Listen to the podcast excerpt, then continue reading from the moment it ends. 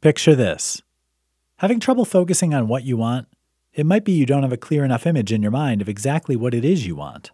After all, how can you focus on what you can't see? If this sounds familiar, try this exercise to engage all your senses. See. What does the object of your desire look like? Picture it in your mind down to the tiniest detail. Imagine the goal completed.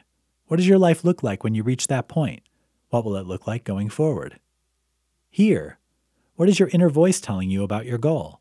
What will others tell you when they see it happening in your life? Touch. Reach for it in your mind. Hold the image so firmly you can feel the weight of your dream in your hands. Smell. Does your dream bring a scent? For example, financial success might carry the tang of a handful of crisp new $100 bills. Taste. Have you ever wanted something so bad that you could taste it? Yes, aim for that feeling. Got it? Great.